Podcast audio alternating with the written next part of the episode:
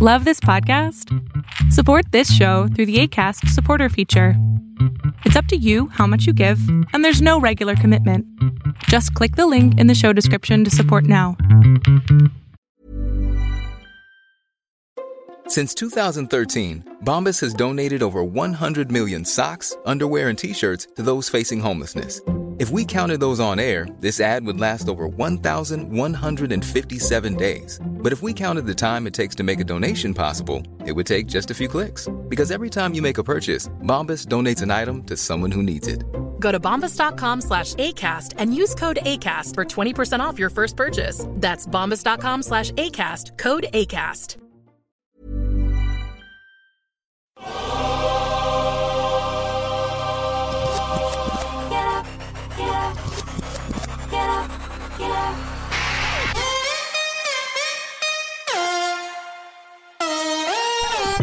Welcome to On the Ball with Rick Bucher. Here's your host, Let's send it over to Rick Bucher. Rick Bucher.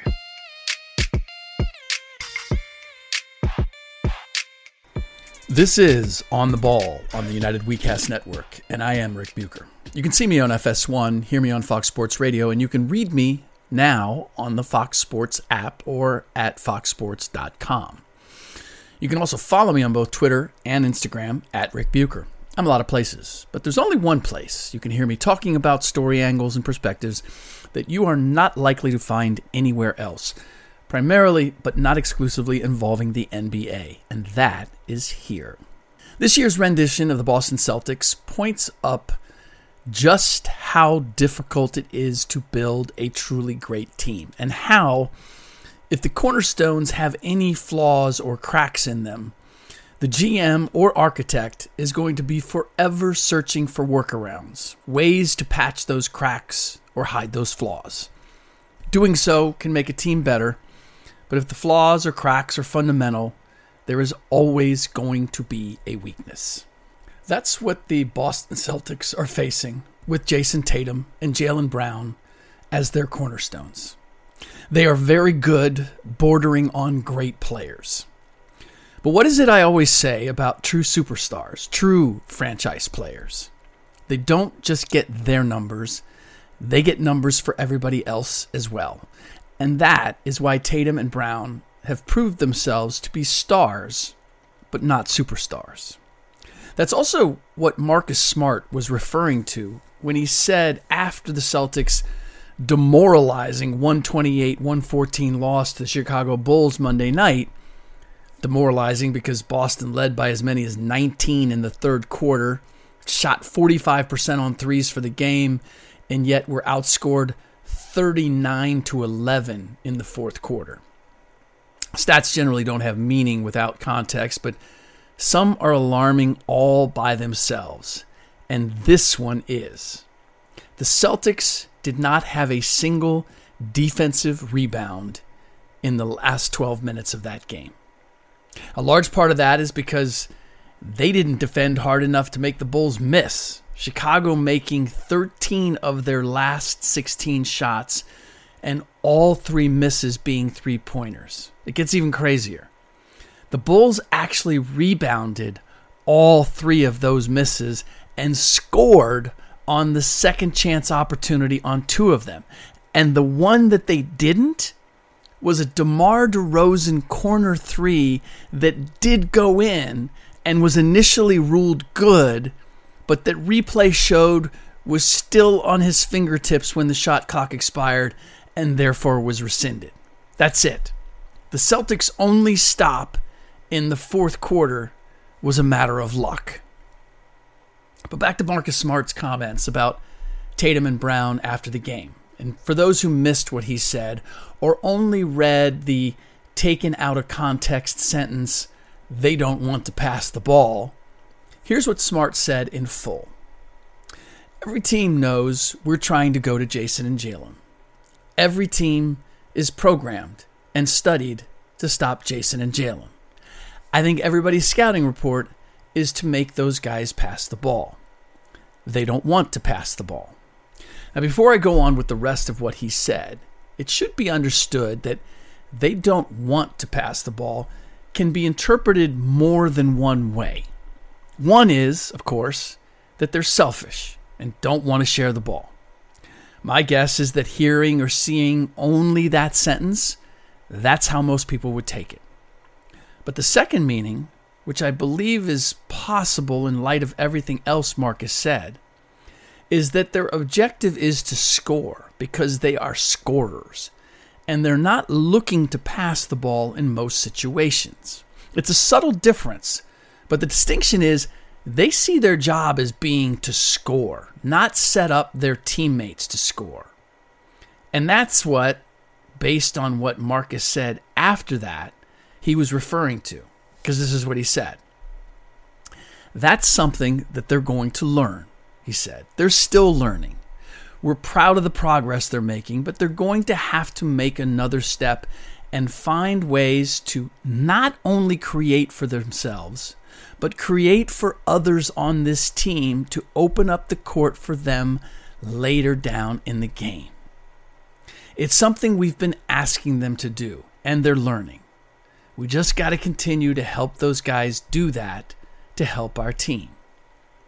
He made a few other comments that were not transcribed or in the, the written reports that I saw, including one in which he talked about not being able to impact the game standing in the corner at the end of games, a reference to being used as a floor spacer to allow Tatum and Brown to go to work. It kind of comes off as a question about coaching strategy as well, with first time head coach Ime Udoka. But it's a reflection that Marcus would like to be more involved in end of game action. And I don't really blame him for this reason. Tatum and Brown while more capable scorers, are not consistently aggressive, and I'm not certain that their decision making is on par with Marcus. Marcus is willing to make the hustle play, the I don't know what, what you call it, the the instinctive everything's broken down and I'm just going to make a play. I've seen him do that an extraordinary number of times. I can't recall off the top of my head seeing Tatum or Brown do that. I'm sure they have, but if they did, it invariably was by how they scored. They're aggressive in only one way, which is trying to score. This, by the way, is where I absolutely despise arguments made on Twitter, especially when somebody posts a video, as they did of Tatum driving to the paint and kicking the ball to Marcus for a wide open three against the Bulls, which Marcus missed using that as evidence that Marcus was wrong in what he was saying. As if one play, one pass, is proof or justification of anything. Now, it carries weight because it's visual evidence of something, but it doesn't address the point, and it's misleading because of how I explained what Marcus meant when he said they don't pass. What Marcus meant, and maybe should have said, is not that they don't want to pass, but that Jaylen and Jayson don't know how to make plays. There is no sizing up the defense and attacking with a plan of, I'm looking to get to this spot because it will mean I can either score with this kind of shot or shots, or B, I will be able to get this kind of shot for teammate A, B, or C. I'm going to get to a place where I know I'm going to make the defense uncomfortable and I'm going to make them, I'm going to force them into a difficult decision where they have to give something up. To be able to do that, you invariably have to get to the paint. You have to tack off the dribble and you have to have an idea of where you want to go and where everybody is. That's generally not how Tatum and Brown operate. When they go on the attack, they are hunting for a shot. And it's only if they are stopped that they then give up the ball. That is not the kind of passing that Marcus Smart is talking about. Just passing for passing's sake, swinging the ball, that doesn't create anything. I'm not even sure if you qualify it as being unselfish, since, especially if you dribble down the clock and then you pass it to somebody who is equally guarded as you are, I would say that's more selfish. You're putting them in a difficult position after you burned a healthy part of the clock. Giving up or passing the ball is different than making a play for someone. The former is basically conceding your plan didn't work. The latter is forcing the defense to make a choice of either giving you a shot or giving someone else an easy shot. Now, this only happens if the playmaker is getting somewhere below the free throw line, and as I said, ideally into the paint. This is what Tatum and Brown do not consistently do at crunch time. They settle all too often for mid-range jumpers. They're a good mid-range jumping team, jump shooting team, or rather players. But that is not going to create shots, easy shots for anybody else. In the fourth quarter against the Bulls, Tatum missed seven of his eight shots, and he had one assist. Three of his shots were in the paint, including his one make. Brown missed his only two shots, both long range jumpers. The fourth quarter against the Bulls was not an outlier either. Tatum is leading the league in average minutes played so far and taking a career high 25 shots a game while shooting career lows in field goal and three point percentage. The answer for a talented player when they're not shooting well is to drive and create or get to the free throw line or at least spend less time casting from afar. Tatum has done none of those things, despite having a career high usage rate that is seventh in the league overall, right behind Paul George and just ahead of Ja Morant. How does he stack up to the production of either of them? Not well. George is shooting far better percentages, leading the league in steals, and is averaging more points and assists while playing fewer minutes. Doing more with less, in other words. Morant is outdoing Tatum in every category except rebounding.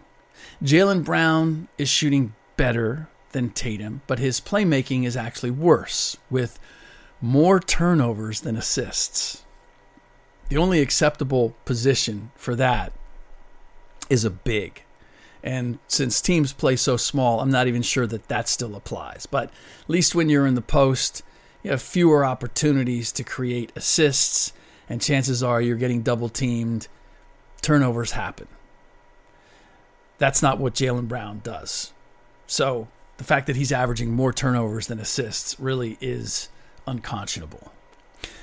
The matter of fact way in which Smart gave his critique, by the way, suggests that this is not a new topic of conversation for the Celtics. In fact, it's why I suspect he went public with it. At some point, if private conversations, conversations in the locker room, don't seem to be having the desired effect. A player or coach will go public with the team's issues in the hope that public pressure will affect the change that they were hoping for that hasn't happened. Now, I don't want to put everything on Tatum and Brown because they are not the Celtics' only issue right now. There's also a matter of elevated expectations because of what seem to be several shrewd moves by new GM Brad Stevens that have not been met. I was among those who thought the Celtics would be improved, as did the odds makers, who had them going from a perfectly average 36 and 36 record last year and a quick first round playoff exit to the Brooklyn Nets to winning between 45 and 46 games, which would put them right in the middle of the playoff picture. Stevens picked up swingman Josh Richardson from the Dallas Mavericks for backup center Moses Brown. They brought back two Celtic big man alums, signing popular ones, signing Enes Kanter as a free agent and dealing Kemba Walker to Oklahoma City for Al Horford. They then signed Dennis Schroeder to a one-year, $5.89 million deal as a free agent to fill Kemba's point guard spot. Probably the deal of the summer, or steal of the summer, if you will. Now, Schroeder has been fairly good, although his shooting is worse overall than it was for the Lakers last season, which is disconcerting. Richardson is down even from what he did with Dallas last year, which was a dip from his previous stops in Philadelphia and Miami, especially defensively, which is supposed to be his calling card. Horford is 35. He's a pro's pro. He's averaging a poor man's double. You don't expect him to win games for you. He's a smart player. He's going to play off of everybody else. He's solid, not exceptional at this point. Kanter is getting no run from new coach Ime Udoka. I don't know why. Perhaps because the Celtics defense is bad enough and Kanter assuredly would make it worse. Which brings me to the other element that Tatum and Brown are a factor in, and that's the Celtics' short supply of grit or physical toughness, if you will. If there's one reason they lost five of their first seven games, it's because they played four of them, all losses, against teams that got physical with them. The Knicks in the season opener, the Toronto Raptors two nights later, and the Washington Wizards in back to back losses. Perhaps the most startling or revealing moment in one of the Wizards' losses is when forward Montrezl Harrell posted up Schroeder, scored on him, and then laughed at him and called him trash as he got back on defense. Montrez and Schroeder were teammates with the Lakers last year and spent a good deal of time playing together because of injuries to AD and LeBron. It did not appear Montrez was mocking him good naturedly either. I could be wrong. Maybe Montrez's laughter was not as mean spirited as it appeared, but it's hard to put calling a former teammate trash in the just having fun with a former pal category. Which speaks to one, how messed up the Lakers' chemistry actually was last year, and two, the long held innuendo that Schroeder has been a difficult teammate at nearly every stop. Maybe not nearly, at every stop, which has overshadowed what has been otherwise fairly strong play on the court. It might be why he ultimately wound up with a one year, $5.89 million deal. Because from a talent perspective, he is far more valuable than that. The truest reflection of just how soft the Celtics are came against the Bulls, who were also smacked in the mouth by both the Knicks and Raptors, and are not physically imposing. They're using Alex Caruso and Lonzo Ball to defend in the post. And as I've mentioned, Caruso is uh, 170, 175 pounds, 6'4. I, I have to believe he's he's heavier than that. He looks a little stronger than that, but nonetheless, well under two pound, uh, 200 pounds at, at 6'4. And Lonzo Ball is listed as 6'6 and 190 pounds. And yet, the Bulls collectively had no problem taking it to the Celtics, particularly in that devastating fourth quarter. Boston did not seem to realize that the early leads they enjoyed were only because the Bulls kept shooting themselves in the foot with unforced turnovers. Once they stopped, the comeback was on. I can't help wonder what part in all this that new coach uh, Ime Udoka plays. I've wondered how hard it is for Steve Nash to hold the respect and attention of his star laden roster, and he was a two time MVP. Udoka was a journeyman who didn't make it into the league until he was 26 and had a total of 316 appearances over seven seasons. That's an average of 45 games a year. Now, he had retired several years before any Celtic other than Horford made it to the league, but his career came close enough that surely they watched him or were aware of his undistinguished career. I can't help but wonder if Udoka might garner more respect never having played in the league, a la Brad Stevens, than having played in it, but at a level well below the stars he's trying to command, a level fresh in those stars' minds. Udoka aside, the issue with Tatum and Brown is that they are the Celtics' most talented players and two of their three highest paid, along with Horford. Yet, they have proved to be stars, not superstars. They are not vocal, and they haven't displayed notable leadership qualities. They are not particularly forceful or assertive on either ends of the floor on a consistent basis.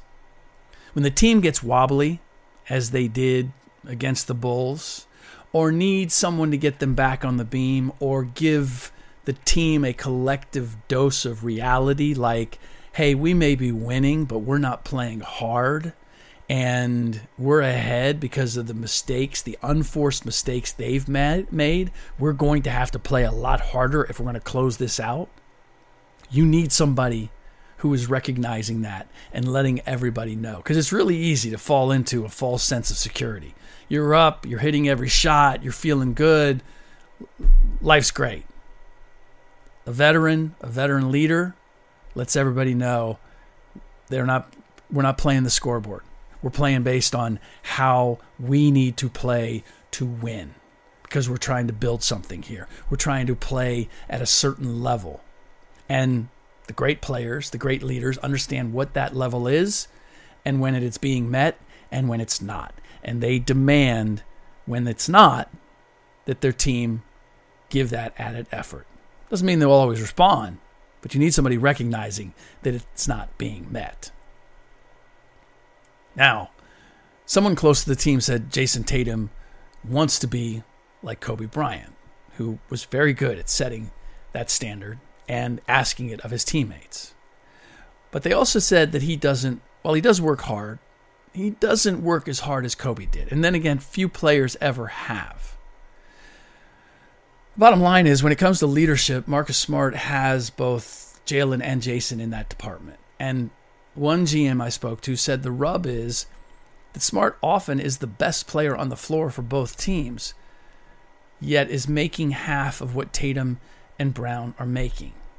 He has not been anointed by the franchise based on the contract they gave him as the team leader, which creates a quandary or awkward dynamic because just like a business, a team needs a clear line of authority that is true and tested. And no, not every team has its leader making the most money. Sometimes that dynamic uh, is out of line.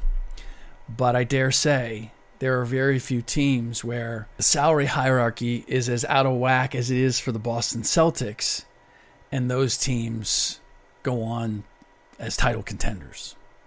Because just as I said, like a business, a team needs a clear line of authority that is true and tested. And without it, a team can be competitive, but it will never rise to the top. All right, that does it for this episode of On the Ball on the United WeCast Network. Please rate and review the show on iTunes or wherever you get your podcasts. In the next episode, I'm pretty sure I am going to have to dive into what is going on with Ben Simmons once again in Philadelphia, with the reports about him not being mentally ready, but rejecting the Sixers' offers of providing mental health assistance, direction. I have issues. I have issues with the report. I have issues with the entire story or at least certainly questions that I will try to explore with some of my sources between now and then, and I'll give you my thoughts in the next episode. In the meantime, as always, thanks for listening.